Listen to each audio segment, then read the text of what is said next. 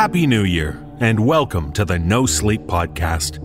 I'm your host, David Cummings. We're finishing the leftover champagne and cleaning up after a raucous New Year's celebration. Alone, socially distanced, and all that. And before we resume season 15 with episode 18 next weekend, we have a tale to satiate your appetite. Let's hope the new year is a good one for all of us as we kick off our second holiday hiatus episode. In this week's tale, we join George as he returns to his childhood home to pack up his deceased mother's belongings. He's racked with guilt, but it's not his prolonged absence preying on his mind. No, you see, in this tale, shared with us by author Alexander Gordon Smith, we take a journey with George into the past as he recalls a terrifying, traumatic event that happened when he was young. Performing this tale are Jeff Clement, Sammy Raynor, Nichole Goodnight, Erin Lillis, and Jesse Cornett.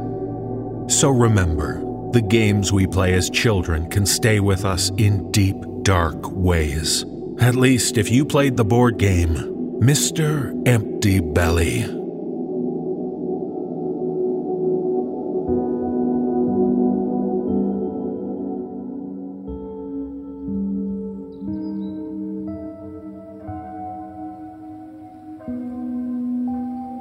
My mother finally passed away in the summer of 2014.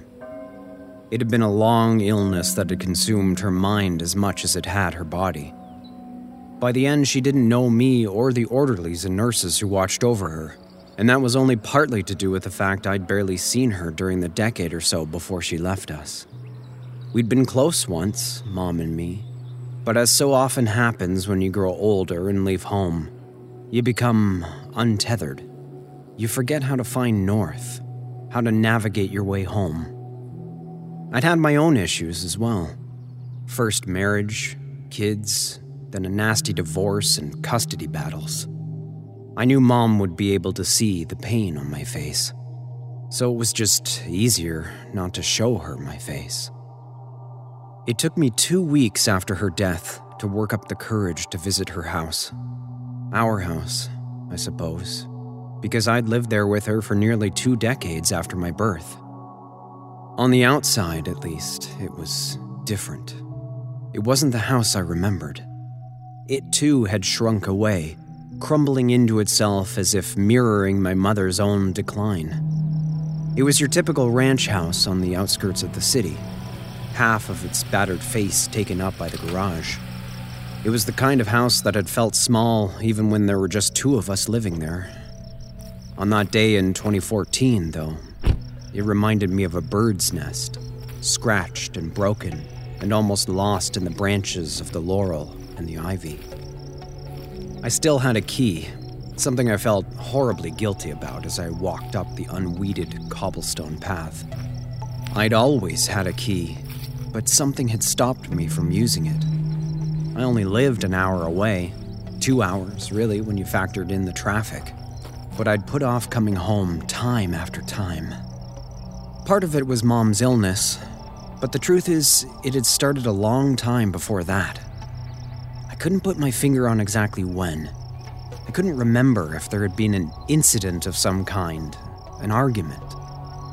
It's just that whenever I thought of coming here, of seeing her, something cold exploded inside of me. A dark supernova right in the middle of my stomach. I felt it again, right there, standing next to the faded front door.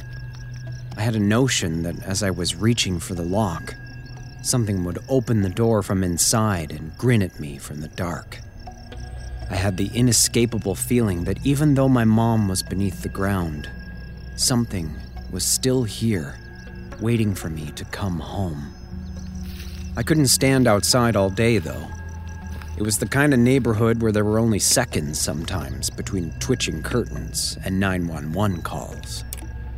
I slid the key into the lock and twisted the handle the door opening with a shuddering creak, as if warning me of some unseen danger, or screaming at some terrible injury. It was dark inside. The drapes had been pulled tight, so thick and so dirty they looked like scar tissue that had grown over the windows.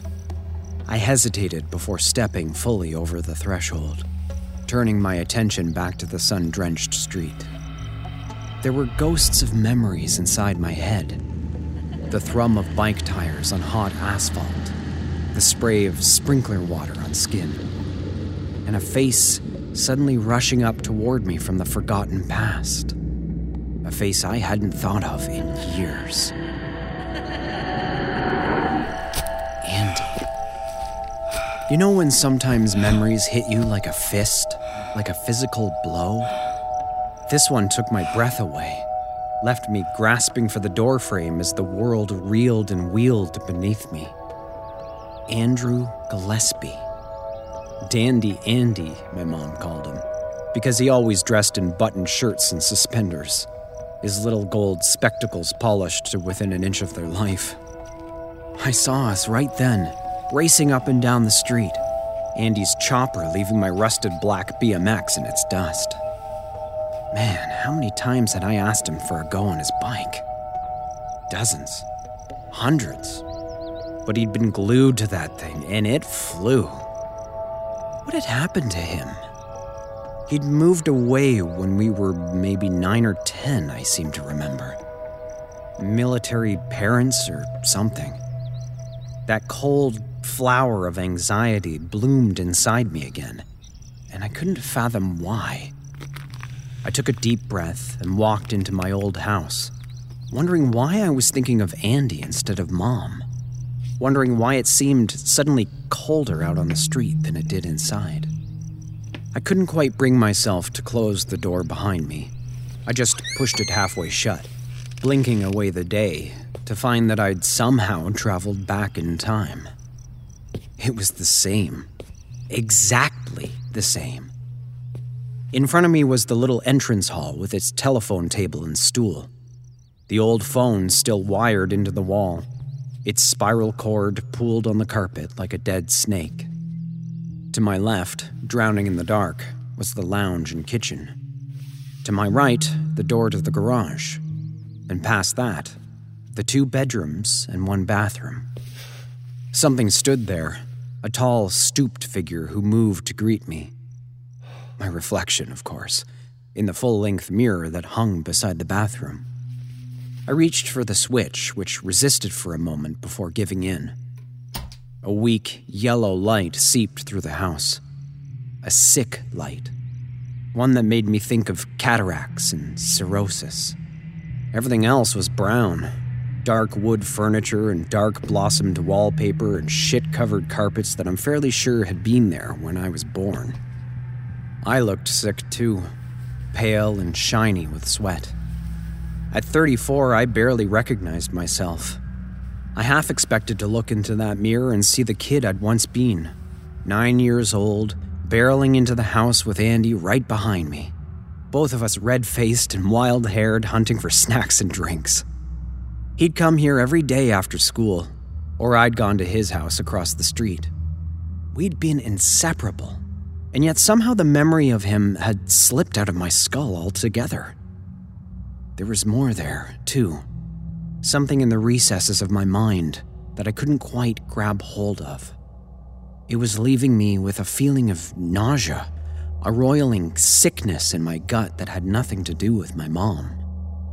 Something was telling me to turn around and leave. There was nothing good here anymore. Good or not, though, it was my job to sort it out. Fortunately, Mom had been bird like in every respect. She'd never owned much, and anything she didn't need was stored in the garage. Her nest had always seemed bare, and when I walked into the lounge, I saw that nothing had changed. Aside from the G plan sofa and chair, and the crate sized TV with its bunny ear antenna, the room was empty. The kitchen was the same, and it broke my heart a little to see the single plate and cup and tiny saucepan that sat alone in the cupboard. My grief appeared to me in that moment. Grief for a woman who had raised me well, raised me right, and whose smile had always been waiting for me first thing in the morning and after school. I was all she'd had, and she hadn't deserved such a lonely end. It wasn't remorse that I had felt when I made my way to the bedrooms, though. It was that same insidious, creeping anxiety. It infected every piece of me, every thought and muscle, as if I was trying to walk through wet cement. Something had happened to me when I was younger, an incident that I'd pushed into the shadows of my mind. It darted in front of me like a dragonfly, a flash of color, too fast for me to snare. I glanced back at that front door, still open and once again I was possessed by the almost irresistible urge to leave. Then I was at the bedroom door, the first room, the smaller of the two. My mom had taken it, knowing that I would be happier in the big bedroom with a view over the yard. Her old single bed had been taken away, replaced with a hospital bed that looked far too modern for mom's ancient decor. A crucifix hung above it, and I wondered if one of Mom's nurses had put it there, or if Mom had found God in her later years. The room was empty except for a wardrobe, which held a grand total of three outfits, and a table in one corner. A sad collection of framed photographs met me there, dressed in dust, and I picked up the closest one to find myself, maybe eight or nine, grinning like a loon. Somebody was standing next to me, I could see their shoulder, my arm around their neck. Working at the clasps, I opened the frame and unfolded the photograph. It was Andy, of course, my arm around him like I was worried he was going to run. It was hard to tell what he was thinking because somebody had pushed a pen through the photograph paper where his little gold glasses were. The two holes made him look alien, mad, and they made me feel sicker than ever. They made me remember something. I put the photo down and walked to the next room over. It had been cleared already, apart from a bed, but a few of my old posters still clung to the wall like strips of sunburned skin. I had stayed here a couple of times in the last decade or so, never for more than a night, though. Being back home had always felt like being underwater. There was only so long I could hold my breath. I performed a cursory search anyway, still grasping for those memories that nudged the surface of my mind. I could see the room as it had once been Ghostbusters bedding, the old wardrobe, a little white desk, and underneath that desk. Another recollection hit me like a wrecking ball. I had to stagger to the bed and let it catch me. I had to sit there for a moment doubled up because I literally couldn't remember how to breathe. Just relax. Just inhale. There. Easy. God, it wasn't easy. Because I once swore to myself I'd never think of him again. I once promised myself I would forget, and I did forget. I forgot until the moment I'd stepped back inside this cursed house remembered his name Mr. Empty Belly. It was as if the cork had been pulled from a shaken bottle of champagne. I couldn't stop the flow of memories. Me and Andy sitting right here on the bed and opening up that game for the first time, the lid sticking and squeaking as we worked it free. Mr. Empty Belly. I couldn't even remember where it had come from who had first found it. Had there been a yard sale, perhaps? Or had one of our friends lent it to us? I just remember our excitement when we dug it out, blowing dust from the top of the wide, shallow box. There had been a picture of an old man with a fat red face and a halo of graying hair, holding his bulging, naked stomach as if he hadn't eaten in a month. There had been something about his eyes that had made the hair stand up on the back of my neck. A kind of animal desperation. Mr. Empty Belly, it had read. He's a hungry, hungry man. Can you fill him up without making yourself sick? You've probably played Operation, right? If you have, you know the kind of game it was. There was a cardboard surface with an image of the same man, holes cut into it in various places that led to compartments in the tray underneath. With operation, you use a pair of tweezers to collect the pieces from those compartments, and a buzzer goes off if you hit the sides. But with Mr. Empty Belly, there hadn't been any tweezers or a buzzer. There hadn't even been anywhere to put batteries, as far as I could see. No, there'd only been those gaping holes one on his left hand, one where his nipple should have been, two for his eyes, one for his mouth, another on the top of his head, an obscene one over his crotch, and the biggest by far was over his belly. It had just been a game, so why did the memory of it now make me feel like I'd thrown myself into an icy river? I was actually shivering. But it was more than that. I felt as if I was thundering through the rapids, gasping for breath and reaching out for anything to anchor me. I knew then that my initial feelings had been right. Something terrible had happened here. So why couldn't I remember it? All I wanted to do was keep forgetting, walk out of that house and leave the past behind me. But I couldn't do it. I couldn't face the thought that a piece of my life had been erased. I couldn't live with that kind of absence, a hole cut into the fabric of my being so I closed my eyes and swum deeper into the cold and the dark.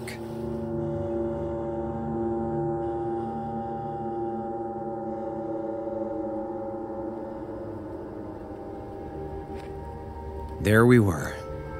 It had been the summer, maybe 89. That would have made me nine years old. Andy, too. That year had been hot. The streets had actually melted and if you went out on bare feet, you got blisters on your soles. There was no shade on our street, no woodland, and when the air felt like it was boiling, Andy and I had come inside to play. I had an NES, Andy had a brand new Genesis, but when we were at mine, we weren't always allowed to play, especially not right after school. We had a ton of other games we loved, though, and Mom always found new ones in yard sales. Maybe that's where Mr. Empty Belly had come from. Had Mom given it to us? No, that didn't feel right. It wasn't her sort of game. And there had been bits missing, I remember that much. The instructions, for one. The box hadn't come with any information at all, just that piece of text on the lid. He's a hungry, hungry man. Can you fill him up without making yourself sick? Andy poked his finger through the big tummy hole. That doesn't make any sense. He'd been chewing his nails. I remembered it as clear as day. He always chewed his nails and spat them out on my bed. Shouldn't it be, can you fill him up without making him sick? Why would you get sick? I had felt sick. It was the same sickness that came the time I'd found a nudie mag in Andy's dad's home office when I was six or so. I felt sick because I knew it was something I shouldn't be looking at. And there had been something similar in the eyes, too. The girls in that mag, yeah, I peeked, had been strange, distant, all forced smiles as they spread their legs for fat, hairy, faceless men. Mr. Empty Belly had seemed the same way, as if there had been a panic boiling over inside him. The image of him on the actual game was even worse than the one on the lid. For a start, you could see he was completely naked. Andy laughed his head off at the big hole in his crotch. There were no eyes, but the holes punched there were somehow worse. Mr. Empty Belly looked like a corpse, a mutilated corpse. Andy spit a nail onto my duvet. What do you even do with it? No idea. He tried to pull the cardboard picture off the top to get into the tray beneath, but it had been glued pretty tight. There must have been something inside because there was a weight to the game, a solid heft that reminded me of carrying encyclopedias. Put stuff in there, I guess? Feed the bastard? Feed him what? I remember Andy had laughed, then dredged a booger up from somewhere close to his brain. He'd slid that wet green loogie right into Mr. Empty Belly's crotch hole.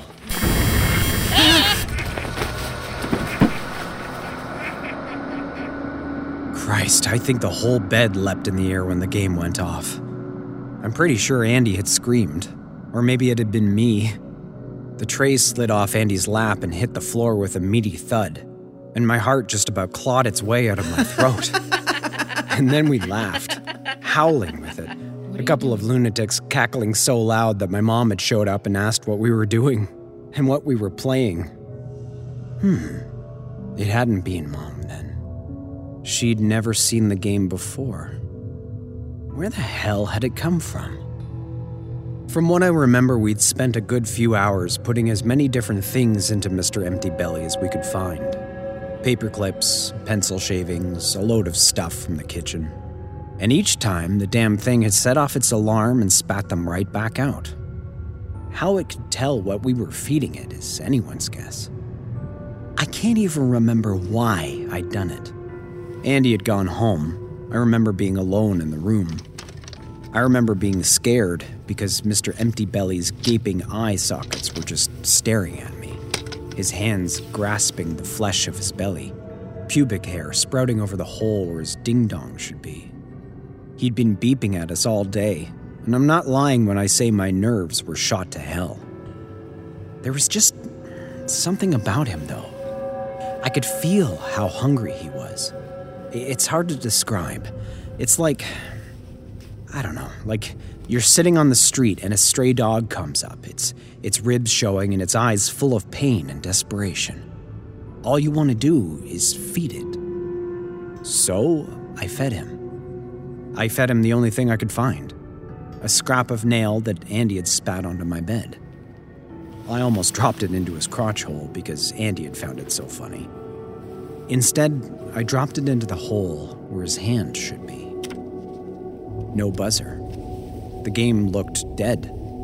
I wonder if maybe we'd run the batteries out, wherever they were, and thought maybe that wasn't such a bad thing. Only I felt suddenly calmer, as if I'd been the hungry one and had just been fed. There had been a tension in the room, I realized, and it had dissipated almost instantly. Perhaps it was just that Andy had left. All friendships have cracks in them, no matter how solid they feel. And the relationship I had with Andy wasn't perfect.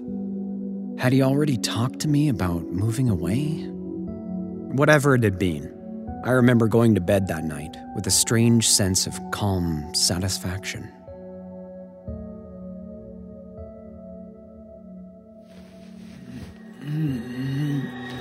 It didn't last. I woke up with a grumbling stomach and cold sweats. I remember my hands were shaking, and that's what had scared me the most. They were shaking so hard I could barely lift the duvet to climb out of my bed. My teeth were chattering, cutting my feeble cries for mom into pieces. What little noise I could make, though, died in my throat when I stared into the darkness beneath my desk. I'd tossed the game there so I wouldn't have to look at it, and I could just about see the outline of the box. It looked almost as if there was a fat lump of shadow sitting on it. A hunched, obese, naked figure who squatted on fat legs, his face tucked into his knees.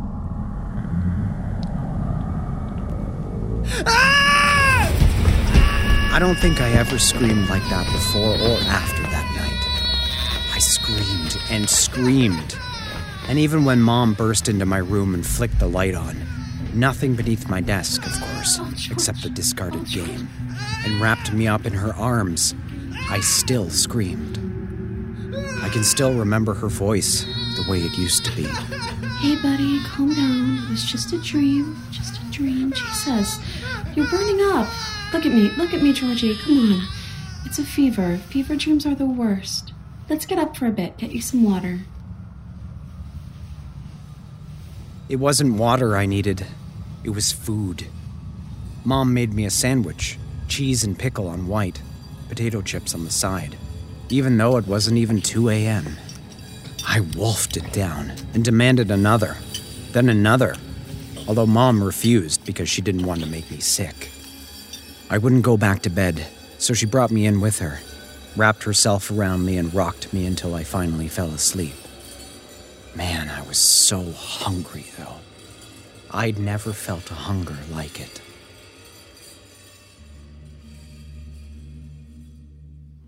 It wasn't any better in the morning. I'd eaten four bowls of cereal, two bananas, and I still felt like somebody had carved out my insides. I remember thinking that I was like Mr. Empty Belly, that there was a giant hole in my middle. Mom told me I could stay home, but I pulled on my uniform over my damp skin and picked up my bag with trembling hands, partly because I couldn't face being alone with him, and partly because I needed to see Andy. I needed to know if he felt the same way. And I needed to know if he'd woken up in the night to see a hunched, mumbling figure rocking back and forth beneath his desk. It turned out that the answer to both of those things was no. Andy was a picture of health. His shirt collar buttoned, his cheeks rosy beneath his spectacles. His eyes were bright, his teeth were white, his hair brushed neatly back the way his mom did it every morning. He looked good. Almost good enough to. No, no, this couldn't be real. I, I, I couldn't seriously be sitting here on my childhood bed remembering a real thing. It had to be one of those distorted recollections from youth, a mix of fact and fantasy. Right? And yet, the memory kept on growing. I saw Andy at recess, both of us sitting on the low window ledge outside the nurse's room, flicking pebbles at pigeons. You look awful. What's wrong? It's. It's what? What could I have said to him? It's uh, Mr. Empty Belly. You want to play it after school? That stupid game? Why? It doesn't even work. No, I'm gonna ride my bike. Please. Just one game. I made it work last night. I found out what to do.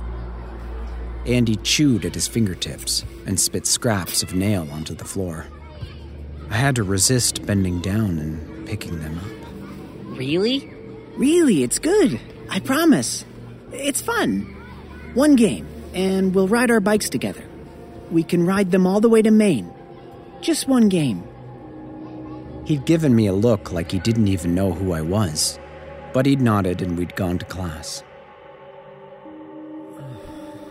I barely made it through the afternoon, gripped by shakes and sweating so much my t shirt was soaked through as the bell rang.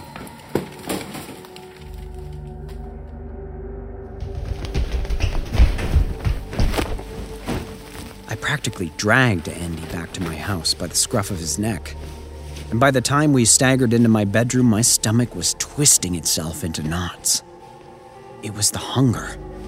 I'd never felt anything like it. But it was more than that. I remember being excited. I slid the game out from beneath my desk. So, how does it work then? Even in my desperation, I saw the dent in the top of the box, almost as if something heavy had been sitting on it. It even smelled somehow human, sweaty but sweet, ripe in the way a butcher shop is in the middle of summer. I ripped off the lid and dropped the heavy game down onto the bed next to my friend. It had been a lie, of course. I had no idea how Mr. Empty Belly worked. All I knew was that I'd put one of Andy's fingernails into the hole and it hadn't buzzed. And it had felt so good, so satisfying. You have to put a bit of you in, like your nails. Bite off a bit of nail and put it in. George, you're acting weird. I. Just do it! I had one hand on my aching gut. My other was bunched into a fist, although I had no intention of hurting Andy. Not yet, anyway. Do it. He did as I asked, chewing off a piece of his thumbnail. His hand was halfway to the game when I stopped him, physically stopped him, working that sliver of nail out of his wet fingers and dropping it into the hole where Mr. Empty Belly's hand should be. No! No! It worked last night! Hunger was greater than ever. I picked up the game and shook it. Andy was already up to his feet, edging to the door. I've gotta go. Mom's expecting me. It was his lie that made me angry. He'd never used that excuse before. I jumped up after him, looking at those cheeks, at his bright eyes, his perfect hair. His hair. Wait! I pulled my desk drawer open so hard the whole thing came out, vomiting pens and tape and erasers all over the carpet. My little crafting scissors nearly bounced all the way underneath my bed, like they were trying to get away. But I snatched them up and I held them like a knife. Just let me do this one thing, yeah? Andy? I promise it will work, you'll see. He backed into the wall, and I moved without hesitation. He was bigger than me by a couple of inches, broader too. But there must have been something in my expression that frightened him into submission, because he just stood there, wide eyed, and let me do it. He let me snip a lock of hair from his forehead. It was only when I backed away, the prize in my hand, that the rage caught up with him. What are you doing? Mom's gonna kill me! I didn't care. I'm not sure I even really heard him. I just stumbled to the bed and held that little wisp of golden hair over the hole in Mr. Empty Belly's scalp. And then I dropped it in. Oh, God, the relief. The relief of it was incredible. Like I just wolfed down a dozen greasy cheeseburgers. I could feel the warmth of them expanding inside me, that satisfaction of a full belly. It was so overwhelming that I'm not even sure how long it was before I looked back and saw that Andy was gone. The sun through the window had shifted and dulled, and I could hear Mom in the kitchen humming a tune. An hour then, maybe a little more since I'd fed Mr. Empty Belly. I had no idea what had happened to the time. I was only aware of one awful fact I was hungry again.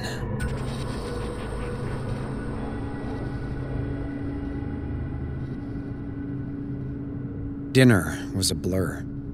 I must have eaten enough food for three people and still went to bed with a gurgling stomach and that same hollow ache right in the middle of me. Mom asked me if I was okay, and I lied because I didn't want to tell her the truth. I didn't even want to think of the truth that it wasn't me that was hungry. Not really. It was him.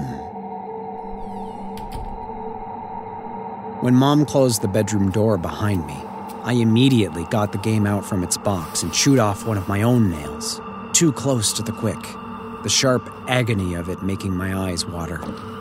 When I dropped it into the handhole, though, the game buzzed long and hard enough to shake its way across the bed.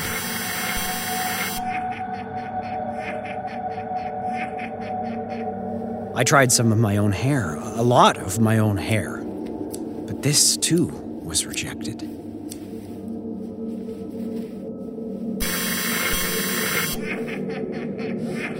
Crying, I slid the box beneath my desk again and switched off the lights, waiting.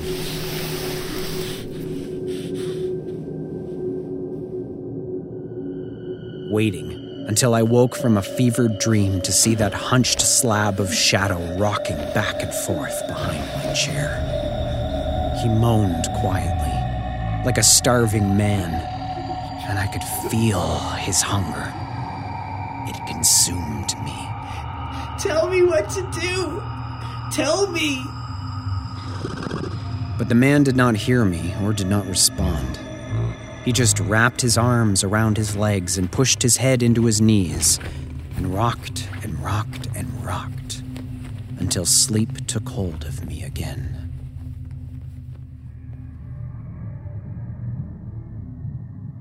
Andy didn't speak to me the next day.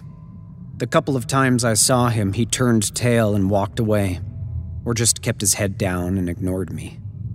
His hair was swept back as usual, all except for a short blonde curl that hung over his eyes, like the joint of a severed finger. He refused to sit next to me in science class, sitting next to Scott McKinty instead. I found myself staring at him, at his little round ears, his rosy cheeks, his button nose, all the while working saliva around my mouth with the tip of my tongue. Nobody in the class knew how hungry I was. Nobody could ever know, not even Mr. Coulter, when he held me back after class to ask if I was okay. He must have been able to see my hunger. It radiated from me in growing, painful waves. He must have seen the feral need in my expression. I ran off before he could finish, slamming the door behind me and uttering a bestial shriek in the hallway outside.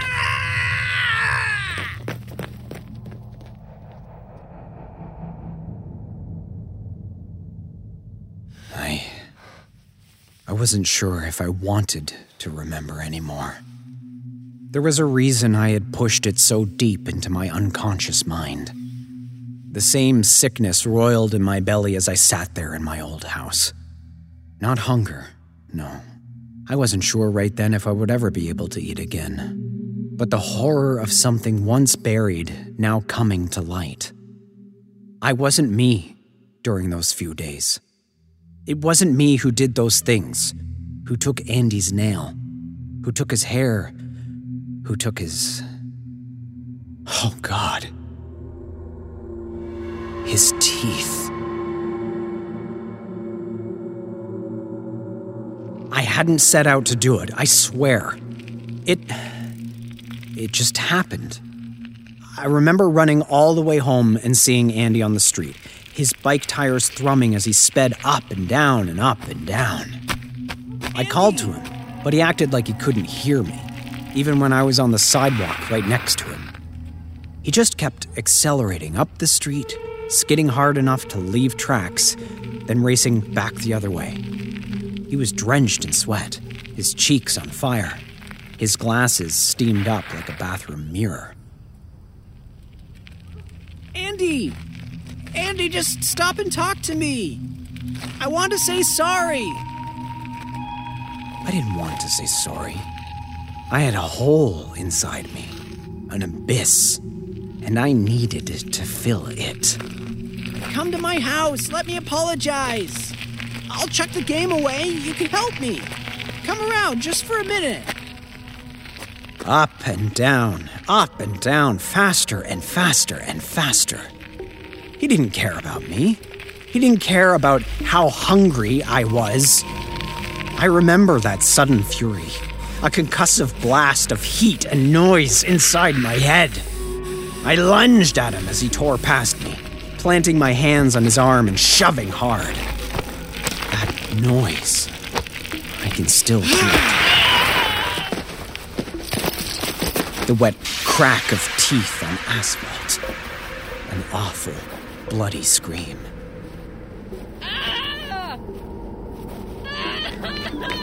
I found myself running to him, but any thoughts I had of comforting him were consumed by the hunger in my belly. Any thoughts I had of my friend were wiped clean by the sight of his two front teeth gleaming in the sun, resting in a pool of blood that was so bright it didn't look real. I ignored his mewls. I ignored his snatching fingers. I just grabbed those teeth and vaulted over his bike, the wheel still spinning, running back to my house.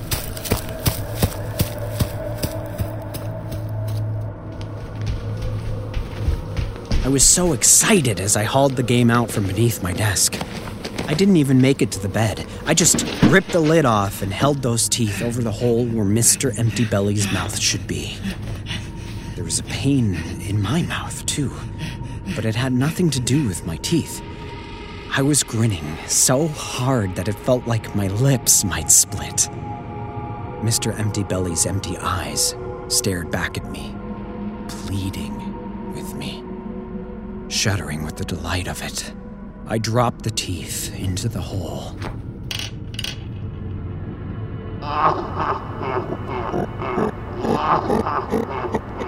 It was as if I had been healed of some terrible injury I didn't know I had. Oh, I felt full. I felt sated, healthy, and whole. I lay there on the one hand on my bulging belly, the other wrapped around the game. I lay there until I heard a knock on the bedroom door, and my mom looked in. George? Why is it so dark in here? What are you doing? I hadn't even remembered closing the drapes. God only knew how much time had passed. I sat up, my stomach gurgling like a broken drain, that same endless hunger gnawing at me. Andrew's mother is here. Is it true you pushed him off his bike? I followed her into the hall. Andy and his mom were faceless silhouettes framed by the front door, and I was glad I couldn't see the damage that had been done to my friend. I could hear it, though. When he spoke, it sounded like he had a mouthful of toffee. Where are my teeth, George? I didn't have time to answer before Andy's mom jumped in, a dangerous undercurrent of anger beneath her usually calm tone. He says your son took them, Mary. He picked them up and ran off. What kind of person would do that? Listen, Annie, can we just give him a chance to tell us his side of the story? All eyes on me, waiting for an explanation I couldn't give. My stomach roared, the sound of it like laughter, even though it felt as if somebody had their hands in my guts, twisting. George? I was grateful for the shadows which hid my burning cheeks. It's a lie. I don't have them. Andy fell. I didn't see his teeth. Mary, we need them back if the dentist has any hope of fixing them. I felt a current of cold dread flow through me as Andy spoke. I know where they are. It's this game he has. He puts them in there. He took some of my hair, too. What? George? Is this true? I can't remember what I said. I was too afraid. Andy broke into a run, pushing past me into my bedroom. I shrieked for him to stop. Chased him, Mom grabbing for me and Mrs. Gillespie jiggling after us. All of us bursting into the room to see Andy holding Mr. Empty Belly upside down, shaking it hard. They're in here. I know they are.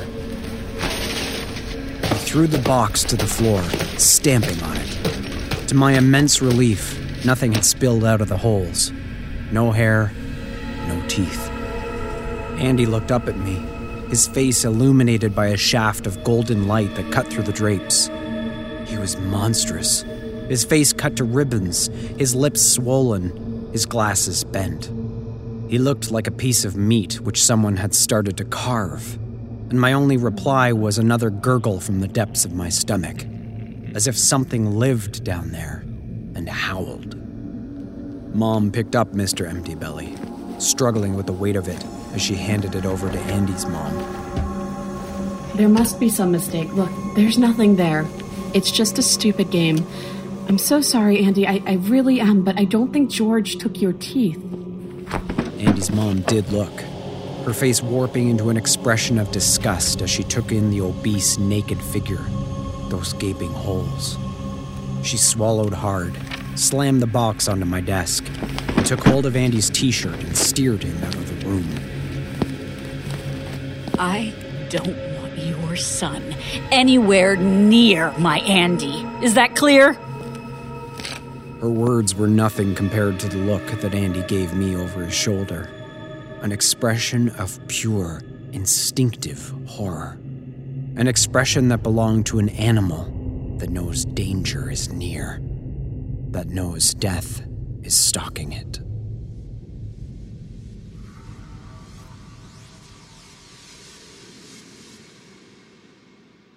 I couldn't.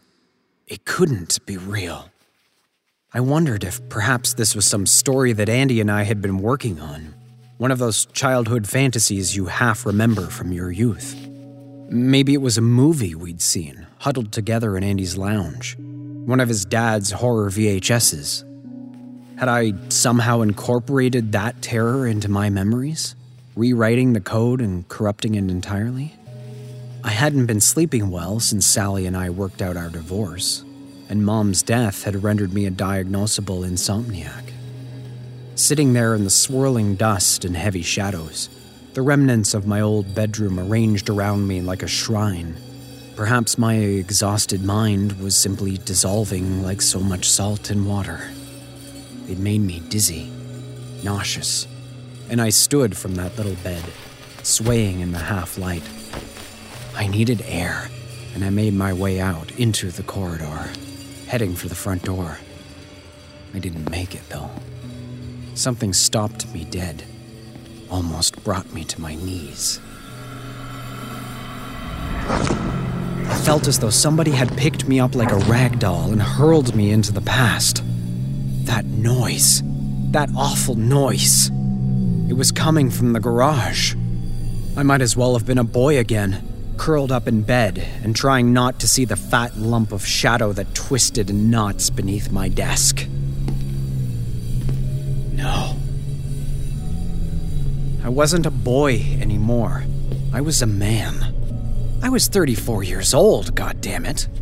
What I was hearing was an animal of some kind, something that crawled into the garage to die one day, when the nurses were in the house. I marched to the connecting door and twisted the handle as confidently as I could, pushing it open into an unfathomable void of darkness. I thought the noise would stop then, but it didn't. With the door open, it was louder, somehow purer. It was the sound of somebody who was desperately, unthinkably hungry. Hello? As my eyes adjusted to the weak light that pushed in through the cracks around the garage door, I saw that the space was absolutely full. A labyrinth of towering boxes, half of which were covered with dust sheets. The whimpering cry grew louder still, and my skin almost crawled off my body when I pictured the ghost of my mom floating up to embrace me. In truth, it would have been a welcome sight, because the alternative was far, far worse. The alternative was him. Hello? I realized I was staring into the dark of the garage, the same way a child stares into the dark of his bedroom. And I had to remind myself again that I was not a child, I was a man. I reached out and flicked the switch, the lights blinking on reluctantly. There was one last cry, chased away by the sickly yellow glow, and I turned to the deepest corner of the garage. A dust sheet bulged over a sack of contents that had to be four foot tall and just as wide. I tried to work out what might lie beneath it, but my mind could make no sense of the soft, fleshy angles, the sharp edges that might have been knees or elbows. A dome crowned the pile, one that almost seemed to twist my way, to study me with eyes that I could not see. It was terrifying, and yet the fear I felt was somehow disconnected. It was as though I knew I needed to feel afraid, but that I could not remember how to be.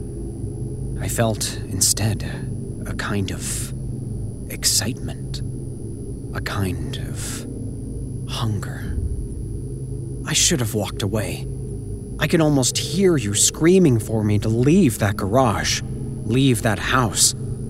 I could have called in a clearance team, told them to destroy everything they found and let an estate agent get rid of the property. I could have left there and then never returned.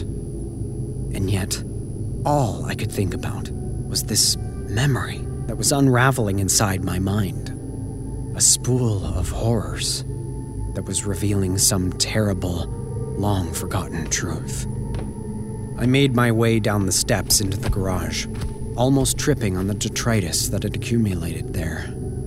There was no car, of course. Mom had never owned one. As I passed the boxes, I examined them, finding a graveyard of dusty Tupperware and musty, moth eaten mounds of her clothing, moldering corpses made from ancient magazines and newspapers, and a discovery that made my throat reject the very air.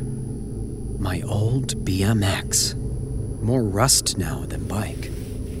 I brushed a hand over its sandpapery surface as I passed, squeezing brakes that were frozen solid by time. I felt as much sadness for that bike, trapped there in the dark for decades, as I had for my own mom. All I had to do was close my eyes and I was riding it again, speeding down the road so fast it was like a coaster. Andy by my side, whooping and cheering and, and screaming. Another part of the puzzle clicked into place. A scene from my past projected onto the inside of my skull.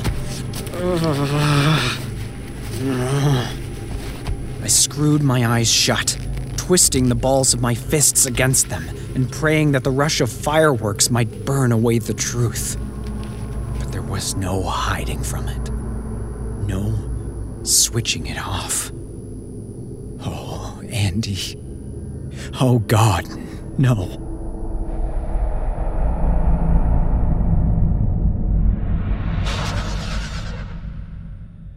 I'd gone to school prepared. I remembered that much. I couldn't recall sliding the game into my backpack. The hunger had been all consuming. It had devoured me and every rational thought I might have had. I was only nine, damn it. I was only a child. How could I have known any different? I. I remember walking into the kitchen and taking the knives, though. Not all of them. Just the little paring knife that Mom used for fruit. And the bread knife, too. I'd put them into my bag next to the game and covered it all as best I could with my gym clothes, even though we wouldn't have had gym that day. It rattled something terrible all day. I was terrified that somebody would ask me what the noise was and find the weapons. I'm sure Andy heard them, and even if he didn't, he knew something was wrong. He avoided me that day the way a gazelle avoids a lion. And even though his fear made me feel sick, it made me feel powerful, too. I enjoyed it. I savored it. I can't tell you how empty I felt when the final bell rang out. It was as if a black hole had opened up inside of me, one that sucked out every fabric of my being. I could have eaten a truckload of pizza that afternoon, I knew, and still felt like I was starving. It drove me to do what I did. It wasn't me, it was the hunger. Was him. I knew Andy would be off like a shot after school.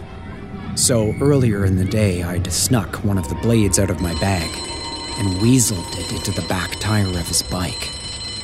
After the bell, I watched from a distance as he climbed onto his chopper and started to ride, only to wobble and almost fall. He walked it out of the gate as fast as he could.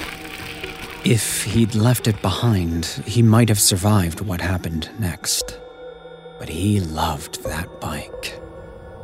I caught up with him on the quiet street that cut between Harvest and Patrick. All big houses set back from the road, shielded by hedges and fences.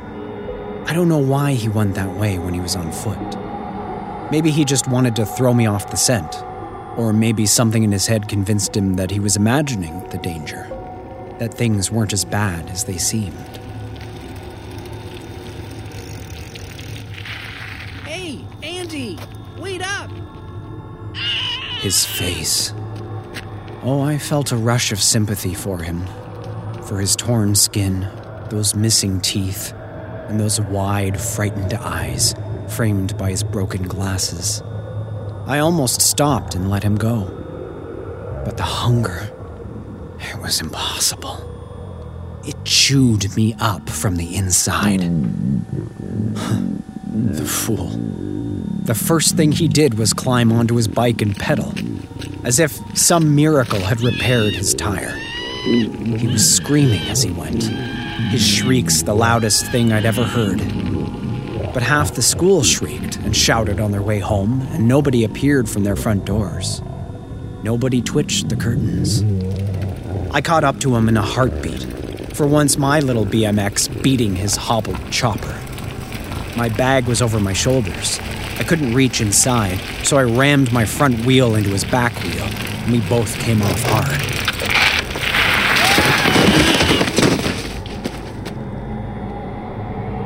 Even all these years later, I could still hear his voice, as if he was standing right there in the garage. No, George, don't. I could still hear my own voice, too. Hoarse and ragged and barely human. It's not me. It's him. It's him. He's so hungry, Andy. Just a little game. Just to make the hunger go away. He ran, making a break for the nearest house. I followed, fumbling into my bag and slicing my own thumb on the blade of the bread knife. I caught him behind a giant conifer tree in the front yard of one of those houses. I tossed the bag at his feet and he went down, smacking his already injured face. He was trying to turn around when I reached him. He wasn't trying to get up. He was trying to turn around so that he could look at me.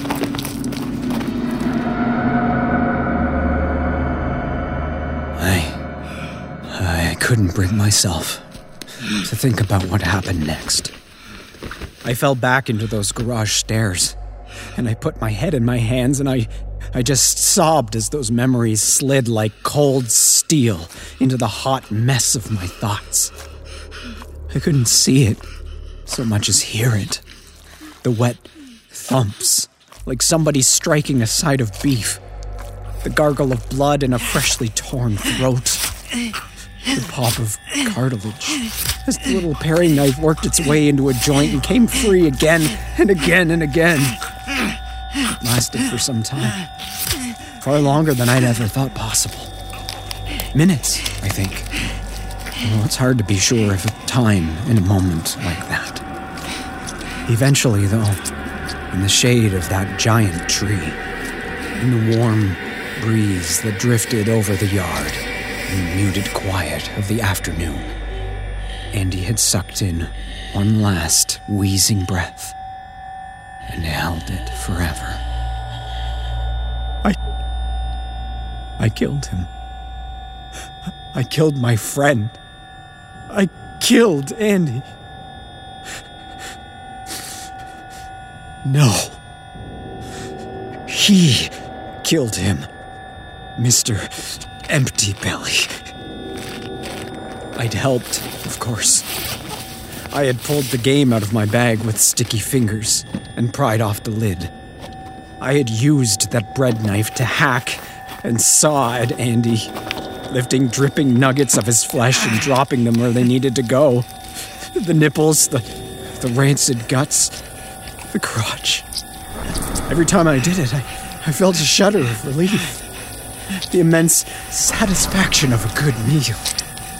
And when I'd squeezed the final thing into its place, the jelly of his eyeballs almost too soft to push through the hole in the cardboard, I had lain back on the grass and drifted into a welcome, satisfied sleep.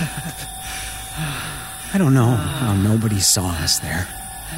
Two boys, one dead and dismembered, the other sleeping in a nest of bloodied pine needles. I guess we were far enough from the road to not draw attention, and the house must have been empty, thank God.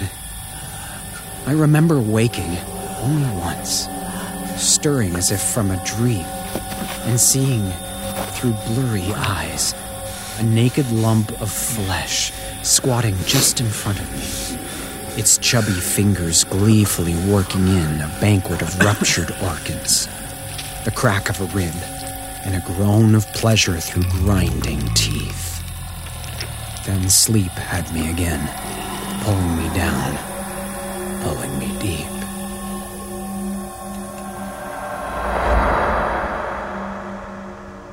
Wait, had I awoken again? Perhaps, because I could see that same shape hunkered over me. A long, pink tongue lapping at the blood between my fingers, slow and steady, over and over and over. Its eyes like somebody had gouged their thumbs into a ball of clay.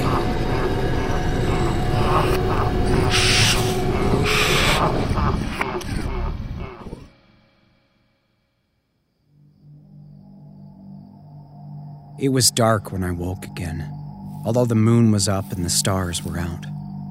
Their light showed me. Showed me what, exactly? A conifer tree, a board game lying on the patchy grass with its lid cast to one side. There was no sign of Andy. I scrambled to my feet, refusing to even think about what had happened.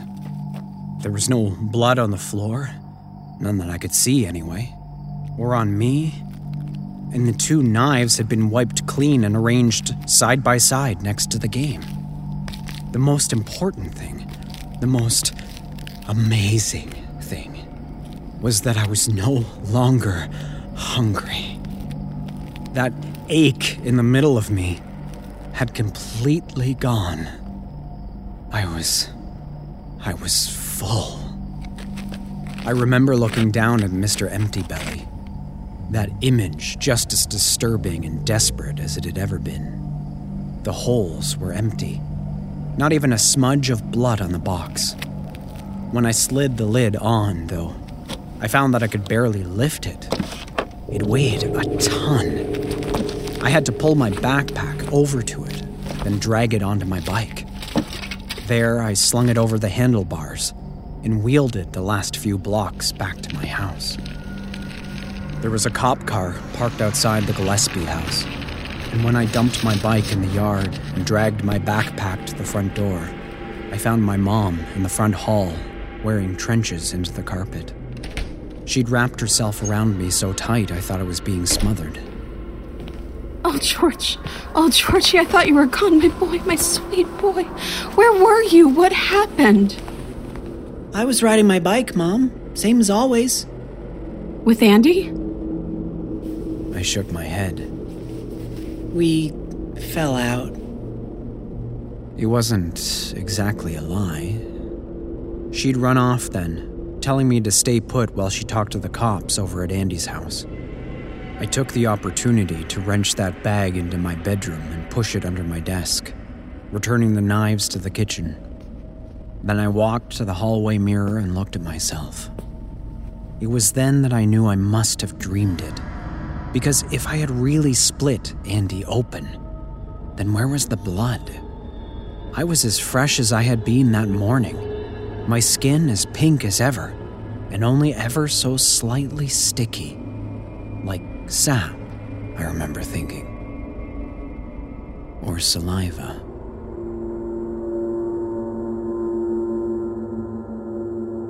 The rest of that day is a blur, a phantom memory. I know I spoke to the cops because one of them gave me a quarter. I think he could see how rattled I was by the experience.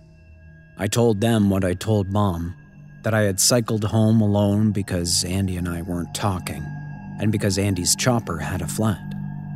I'd ridden around by myself, soaking up the sun. Andy's mom accused me of all kinds of things, of course. She told the cops about the game.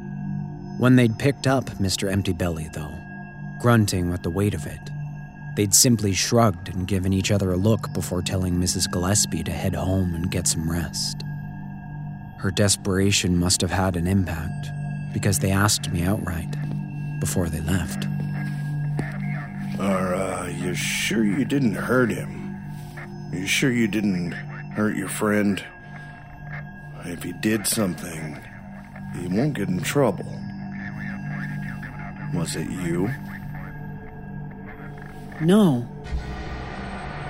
I looked him in the eye when I said it, and I didn't flinch, because it was true.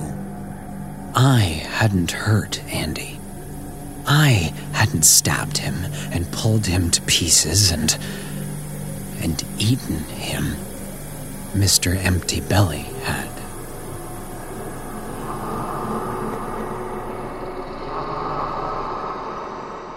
They never found him, and they looked everywhere.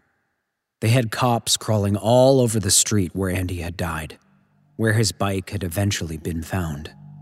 I remember cycling past them the next day, seeing them nitpick their way through the needle thick grass. But they never found him. Andy's mom and dad hung on in the street for a few more months, but they ended up selling their house and moving west.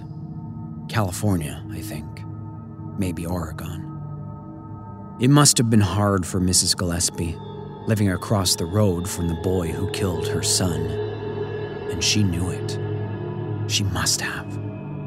Mothers have instincts, they know these things. But she couldn't prove it.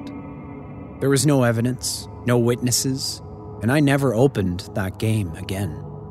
I vowed never to even think of it again. I remember dragging it out of my room one night when mom was asleep, thumping it down the stairs and somehow getting it right into the corner of the. the garage. Surely it couldn't still be there. It couldn't be there. Because none of this actually happened. It was a false memory, a, a piece of fiction that I dreamed up when I was nine, and then pushed right to the darkest part of my mind. They were the twisted dreams of a boy who lost his best friend and who invented a story to cope with the grief. If I was truly recalling a genuine moment in my history, if that had all really happened, then every law that held the fabric of the universe together would be dismembered. I glanced back one final time at the front door of my mom's house, seeing the street beyond bathed in golden light. One last thought of escape. But I didn't take it. Of course I didn't. Would you? I made my way to the corner of the garage, breathing deep lungfuls of dust and mold. Every part of me was shaking. I wore a suit of sweat. The lumps beneath the dust sheets seemed to writhe and twist, a collection of limbs opening up to welcome me. Tricks of light and shadow, nothing more. I knew what lay there. I could almost feel the weight of it, that immense gravity pulling me in. And when I reached out and lifted the greasy fabric of the dust sheet, I was not disappointed. Mr. Empty Belly sat there, the box yellowed with age and almost invisible beneath its shroud of dust. A frame of old wicker chairs and decomposing coats covered it, like the bones of a church, as if something in this place had thought to worship it. I wiped a fist over the box, revealing the same awful, desperate expression. He's a hungry, hungry, hungry man. Can you fill him up without making yourself sick? I fell to my knees, arching over the box and attempting to move it. It was lighter than it had been on that night, but still far too heavy to be just cardboard. I worked off the lid, afraid to even breathe. There he was, Mr. Empty Belly. That same naked, obese body, those gaping holes in his skin where his head and eyes and crotch should be, where I had dropped those little morsels of my best friend. The box wasn't just heavy, it seemed to vibrate, the softest of movements. I could almost see it expanding and contracting like a sleeping beast. It wasn't real. It couldn't be real. And yet, the whole thing felt warm against my cold fingers. I had to know. I had to know the truth. I grabbed the corner of the box, my fingers working at the cardboard, pinching it, trying to twist and rip it to reveal its secrets. The game seemed to shudder in my grip. I fought my way to my feet and ran to the kitchen. There were knives in the drawer, and I recognized one straight away. The little paring knife I'd used on Andy. Still here after all these years. Running back, I slid the tip of the knife through the edge of the cardboard, sawing up and down until I had a hole big enough to work my finger into. It was warm in there and wet, as if I had pushed my finger into a bowl of fresh oatmeal. I ignored the horror, pulling the cardboard up, feeling that gruesome illustration from the tray beneath, and seeing. What was I seeing? What was I seeing that pulsed wetly, squirmed and writhed beneath my touch? A gift basket of withered organs, compressed into one another. Splinters of bone, leathery strips of flesh.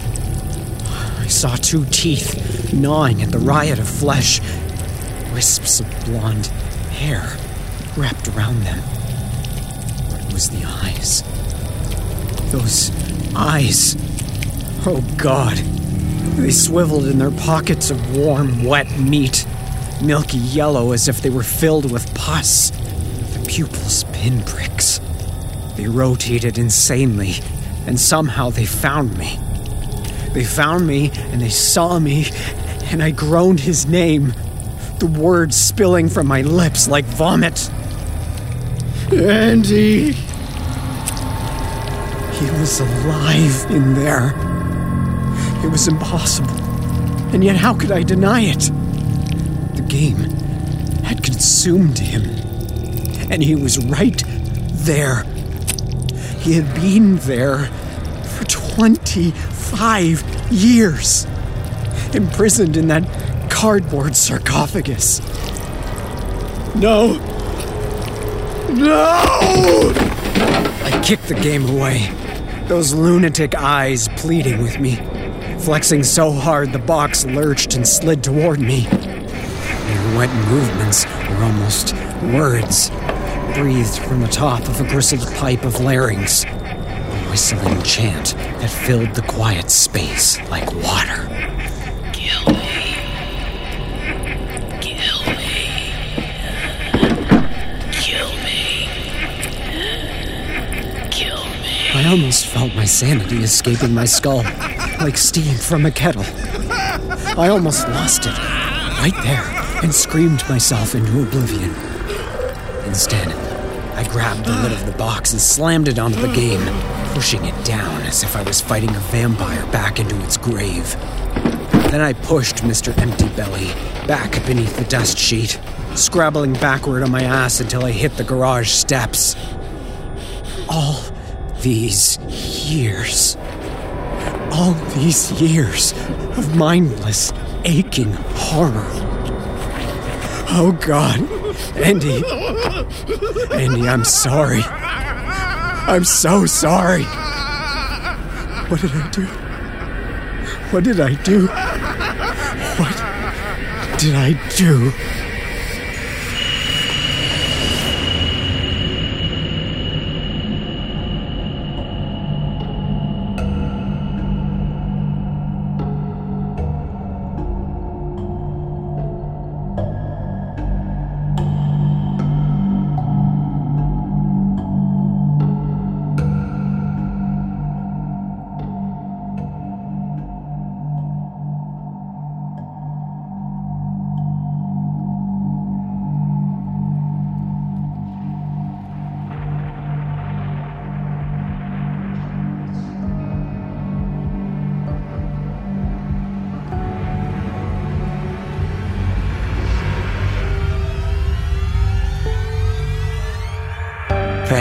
For joining us on our journey down the Lost Highway.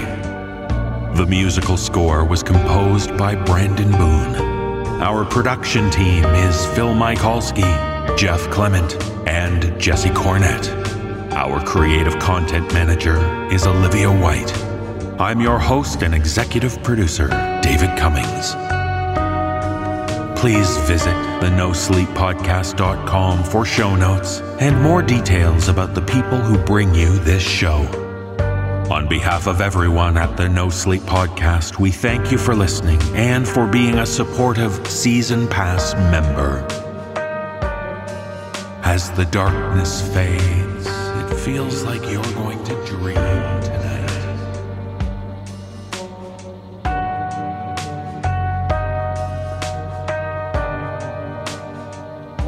This audio production is copyright 2020 by Creative Reason Media Inc., all rights reserved.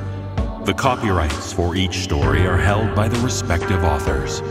No duplication or reproduction of this audio program is permitted without the written consent of Creative Reason Media